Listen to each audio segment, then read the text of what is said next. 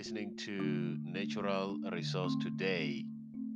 Research news you need to know today in less than 120 seconds. Study finds that river flows linked to the ups and downs of imperiled Chinook salmon population by Simon Fraser University. Read by Randy Mrozi.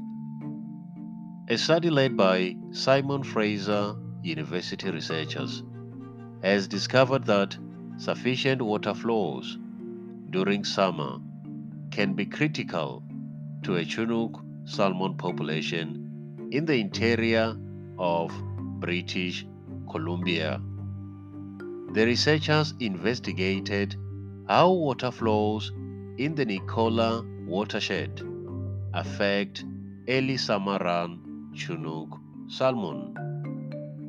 To read the full story, go to www.sfu.ca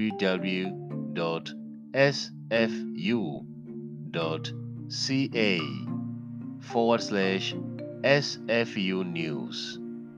That's all for today. For more research news, follow us on Twitter at Resource today. This is Natural Resource Today.